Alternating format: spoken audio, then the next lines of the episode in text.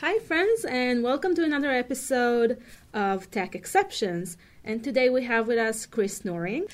Chris has more than a decade of experience with various software development tools and languages, and he's going to share about his experience. Hi, Chris. Hi, Adi, and thank you so much for having me on this podcast. Thank you for coming. I know it's been a, a long ride for you. Uh, we're in Redmond um, recording the podcast in the Reactor office. Um, and Chris, I know you're highly involved in various communities. Um, would you like to, to share those communities with us? Yes, uh, thank you, Adi. Yeah, I've been involved in communities for, I would say, the last four years. Uh, I started with meetups. Uh, I moved countries from Sweden to UK, but I have created uh, communities there as well. But one of the big um, uh, children, if you will, that that I am in, involved in is the creation of a conference called NG Vikings. Um, so we are a bunch of core organizers that started with this, but we have kind of branched out and have become a bigger team. Uh, what NG Vikings is that is that it's an Angular conference, so it's based around the SPA framework Angular.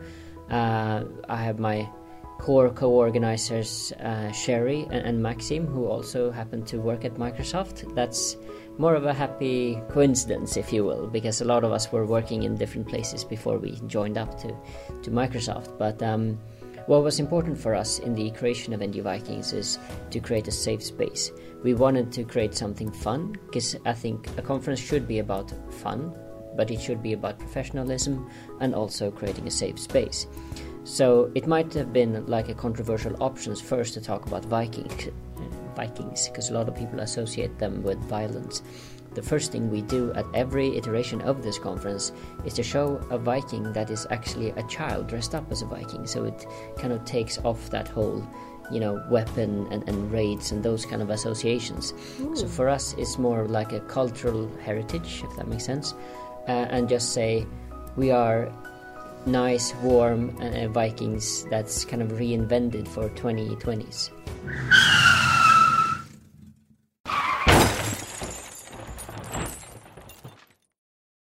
What does it mean, a child that got raised as a Viking today? Uh, so I would say that Vikings were so much more than just raiders. They were traders, and most of all, they reached out everywhere, and, and they put a impression on the world, but they were also imprinted upon. So they uh, encountered various cultures and actually brought that back home. And I think in our role as advocates, that's a thing we do. We travel all over, we meet people from different backgrounds, and and, and for me especially, I think it's very important to learn from that and become a, a, a bigger person because of it, and just being subjected to all of that. So, how this connects to a conference is that conferences are very seldom just one nation that goes to this conference. It's usually a very international thing, which is also the case with NG Vikings. I think we have, at every iteration of this conference, we had more than 20 different nations coming, which is, of course, very, very cool. You get to meet so many friends, or you make so many different friends based upon the fact that we come from all over the place. So it really feels like the world is shrinking. It's basically a a way to meet new people from countries where in the past you wouldn't necessarily meet on a daily basis just because they're not our neighbors uh, we didn't go to college or uni together and stuff like that. That that's kind of like a community that is um, that shares values that goes across countries and nationalities and i guess even um, um, religions so if I want to be a Viking, but I'm a technical Viking, right? Because it's 2020. I'm not really going to be uh, a warrior and such. So I'm a technical Viking. Um, how how do I get involved with with uh, NG Vikings in the community? You mean like a organizer or volunteer or those kind of? All the options I have. Maybe even right. as, as someone who who you know attends so yeah, there are different uh, paths into NG Vikings. Obviously, the first one is that of an attendee. We want to make it feel like an experience, so we take so much care in connecting with all the local communities, but also with different diverse groups. We are very proud to have cooperations with, for example, NG Girls. That's the um, uh, Angular for, for women. So so for women starting out in the industry, and that's been a very proud part of our heritage from day one. Uh, but also as an attendee, just showing up and feel uh, feeling like this is a community or, or conference that actually care about something bigger than just having a few technical topics. So for us, it's very important that we are very open as organizers and, and make everyone feel at home. So that's the like attendee path in. Uh, another way to actually take part is if you're local, then you could be a volunteer. Um, so we really encourage people to see what this is like, especially if you're a student, so you understand the whole nature of, of meeting other pro developers. Uh, it's it's a very nice thing to be able to meet people who are out in the industry, but also actually to build your network because for me a conference is is about network building. I mean, I know a lot of people who kind of look at the speaker roster or they see what topics are being brought up, but these are just pieces of conversation. I think a lot of people get the most thing out of just showing up, networking with other people, and, and go inspired from a conference to either apply those learnings or, or just feel like okay this is like a group therapy with a lot of people yeah so do I, do I have to be a speaker in order to um, enjoy all those benefits I uh, no, I mean I really don't think so. I mean, obviously it's a different experience being a speaker because you get to meet with other speakers. But w- one thing that um, was said early on in the Angular community was this notion of you can sit with us. We think it's super important that you don't say speakers here, attendees there. We always sit at the same table. We always have these office hours where everyone get to meet. And even if we don't have office hours, we should be available as speakers and as organizers. There are really no hierarchy. That's actually one of the Viking thing that that uh, it's important for us that there are no leaders and people being led, but everyone is actually on the same level. And regardless whether you worked for 10, 15 years, you're super famous on Twitter, whatever it is, we feel that equality and being approachable is, is one of our core values. How, how well, it's really important to have those c- core values and code of conduct. Someone, sometimes we call them. Um, so let's say I, I, I want to create a conference like NG Vikings and I want to put together a code of conduct, but how do I make sure um, that people are actually adhering to all these things? Well, a code of conduct is a very interesting thing. So I, I would like to answer this question from a different perspective. And I, I would say this if I were to put on a conference, I would start to look at myself. Who am I? Am I a man or woman? Do I come from a uh, a, a group that's not represented so well, or do I come from a group of the majority? Based on that, I should have a very representative core team, because otherwise, no matter how hard you try to be inclusive, you will not see all perspectives. So for us, it was super important from day one that we had a very inclusive core team. Uh, from then on, you can actually dream up or come up with uh, some kind of code of conduct one simple thing you can do is actually to have a look at the code of conducts out there for conferences, but you should uh, be aware that you need to do your own interpretation uh, upon this one.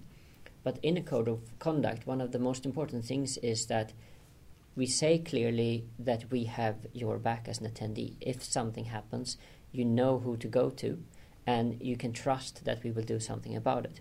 And so it's really about creating this net and making sure that everything is enforced. It's super, super important that it's super clear who do I go to. So, so for example, you might have people with different vests that you can always reach out to, or, or, or you might just say, if this happens, you can make sure that we will actually do something about it. So this is about building trust with the attendees. So there should be very clearly stated rules of engagement, what we will do if something happens, and, and that you can trust that we will actually do it. I actually never uh, uh, got the chance to attend NG Vikings, and I really want to attend it. Um, so, what should I expect in terms of experience? So let's let's assume. So you have a website, right? Mm-hmm. So what is the website, by the way? ngvikings.org.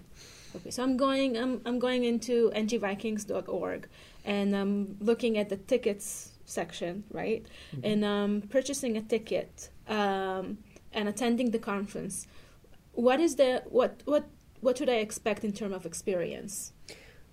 I uh, I mean, so it's an Angular conference. Even though this year it's slightly different, it's actually one day of Angular and one day of platform, any kind of framework that you can imagine. So this year we've actually breached out and made, made it even wider.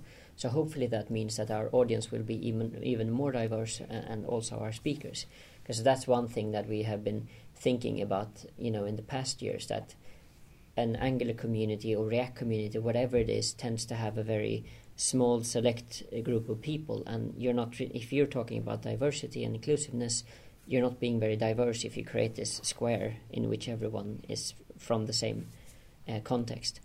Uh, so, in terms of what you should expect for this conference, I would say expect that it feels like a very warm experience where it feels like you're just coming into a bunch of friends, a family. We always say this every year that the Angular community is very unique in the sense that uh, it doesn't really feel like it's the framework and the code that is the main focus, but rather the community spirit. There was one person in the Angular community who worded this and said that the second best thing about Angular is Angular. And the first thing, that's the best part, that is the community. And this is really because we feel that we are a family. I would say that this is pretty unique. Um, in, I mean, I'm, I'm sure other communities have that as well, but for us, it's it's super important that we take care of each other. We look out for one another. So, I, I would say this: if you compare this to other experiences you might have had in the past, don't expect this to be a super large event. Though the, those exist, definitely, we have thousands of attendees. Our events are usually quite small and intimate, so they are maybe a few hundred.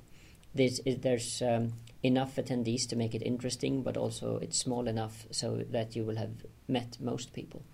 So coming from an NG Vikings, we hopefully feel that you have been able to talk to most speakers, you have made a lot of new friends, and you feel like, okay, there's a lot of people I can actually reach out to that could help me in my everyday life as a developer. And, and hopefully you feel also that it's a group of people that don't take themselves too seriously, so you feel like you can just go crazy and be you. Because most of us are I, I wouldn't say unhinged, but we, we are definitely in a position where we feel like, okay, this is a job, but also remember that sometimes you need to blow off steam in a safe environment. Safe environments are always welcome and very much important. And you mentioned that there is like a, a line that it, a community becomes a family. Um, so I know in families not everything is, is good uh, sometimes um, we might get into conflicts or we don't agree.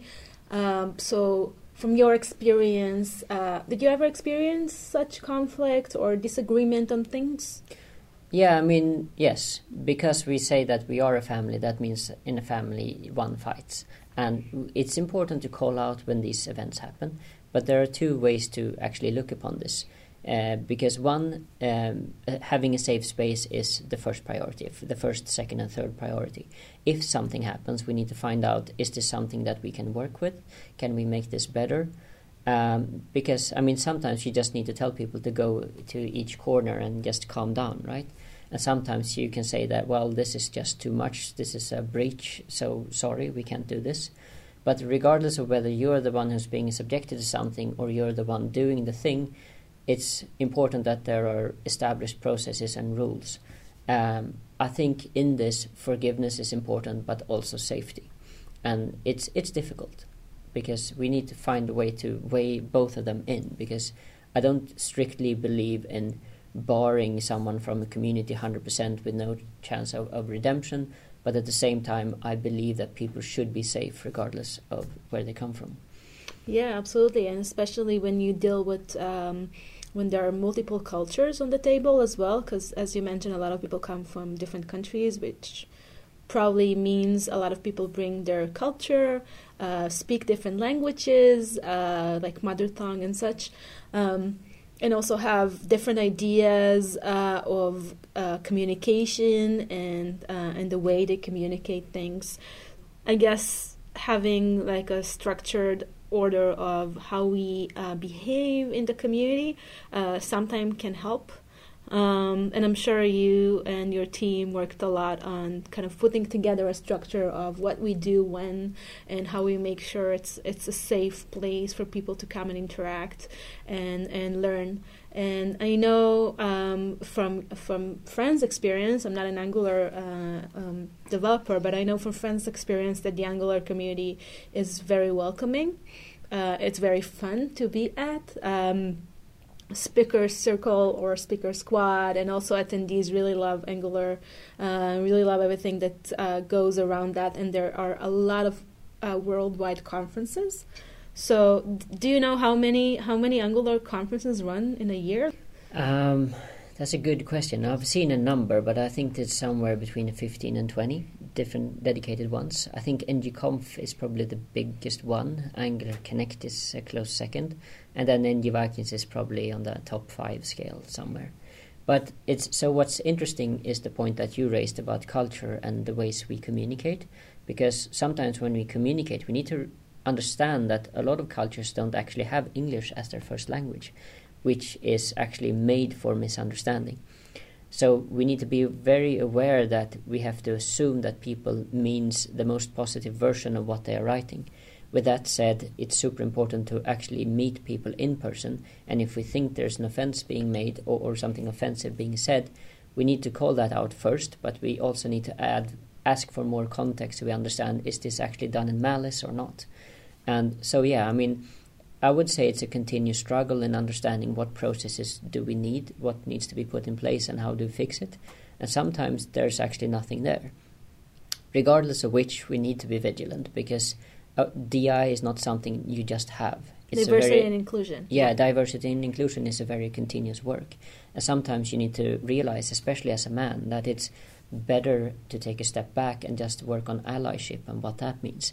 And and just for those listeners who don't know what I mean by allyship, it's about not putting yourself as the front figure. It's about taking a step back and say, how can I help without being the front person on that web page or, or whatever it may be. So especially for me as a man, I'm trying to take a step back when it comes to these things. So I'm, I'm very grateful when I can just assist without actually barely being mentioned as well. But as a conference organizer, I will, of course, be mentioned, but I do realize that my place sometimes is not in the main room, but rather in the secondary chamber.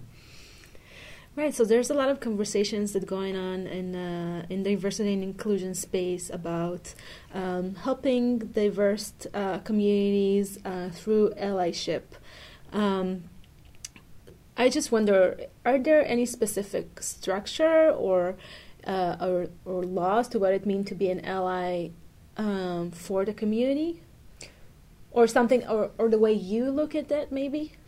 I, I would say this it's just about understanding. I think that it's about being humble at the end of the day, right?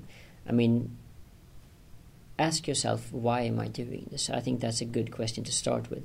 To my knowledge, I don't un- think there's that there's a clear structure of what allyship means. I'm sure there are people who are better, more informed than myself that can tell, yes, this is the definition of allyship. I would I would just say this: ask to help that that's the one thing I can say, and then other people can tell you this is how you can help. So you can just say, I have a few cycles, a few hours. I would like to help. How can I help? And then there are other people who can say, well, this is how you can help.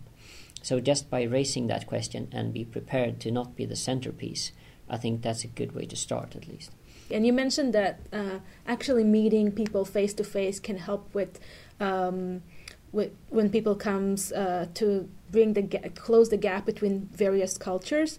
I know in your work um, you're defined as a as a remote employee, which means you're not necessarily always get to meet face to face with your colleagues. Uh, so I guess it's it's probably the same thing for for NG Vikings and and NG community in general. What is your perspective on that? Yeah, that's a very interesting question because I haven't always been a remote worker, but Yes, NG Vikings has always been a remote conference. We have been distributed between different Scandinavian countries, England, and then other places. I, I would say this be extra clear in your communication because everything you write uh, when it comes to text, it becomes very easy to interpret in a certain way. So make sure almost to write what you write in a more positive way than than you actually mean it because there's so easy for the things to be misunderstood. But the more meetings that you can have through video i would say it's uh, the better. So video helps, not just sound. yeah i would definitely say so because i mean if you don't have you know the, the way if you don't see a person's face and the way their body language is it's so easy that when you just hear it or if you just read something they've said you don't even know if you're on the same page. So as a remote worker especially i would say this is our everyday life. Uh, as often as you can have some kind of video feed that, that shows what you're saying when you're saying it. People will understand your body language hopefully. But also on those rare occasions when you meet in person really take those opportunities to get to know each other. Not just on a professional level but also also on a personal level because that will help so much in understanding what drives people to say and do the things they do Right. So when finally you and I get to meet with the team, so spend as many as one to one, or you know, even in the bigger groups like two, three, four people group to sit together and just have a conversation. Yeah, I mean, have a conversation or, or uh, have a laugh together. I, I think that will actually create a bond that is very important to have, even as colleagues. So I'm, I'm very grateful for any kind of social activity that we have where we're not just a colleague or, you know, a, a developer that develops in, in Framework X. So, yeah, I, I would say at the end of the day, we are people, and as people, we, uh, we have different layers. We have the work you, we have the personal you, and maybe you don't, you don't want to show the entire personal you, but I think showing a few traits makes it a lot easier to understand what makes you tick. Well, thank you, Chris, for sharing your experience. Is there uh, one last thing you would like to share with our audience and with me? I would like to say this communities have really changed my career from the bottom up. And the way it has changed things is by just being this inclusive group that I didn't know exist. So for me, communities has been this support group that I kind of missed to one feel ambitious about my career, but also feel like there are so many people out there, so many cultures, and your life is will be so much richer for knowing all these people. Remember this: if you only live in one country, it's like being on page one of a book. If you actually reach out, visit people in different conferences, you actually start flipping those pages in, in that book and realize how rich your life can be. So, one last yes or no question for you. Um, did community, uh, did you feel that community uh, made you a better software developer? Yes, definitely.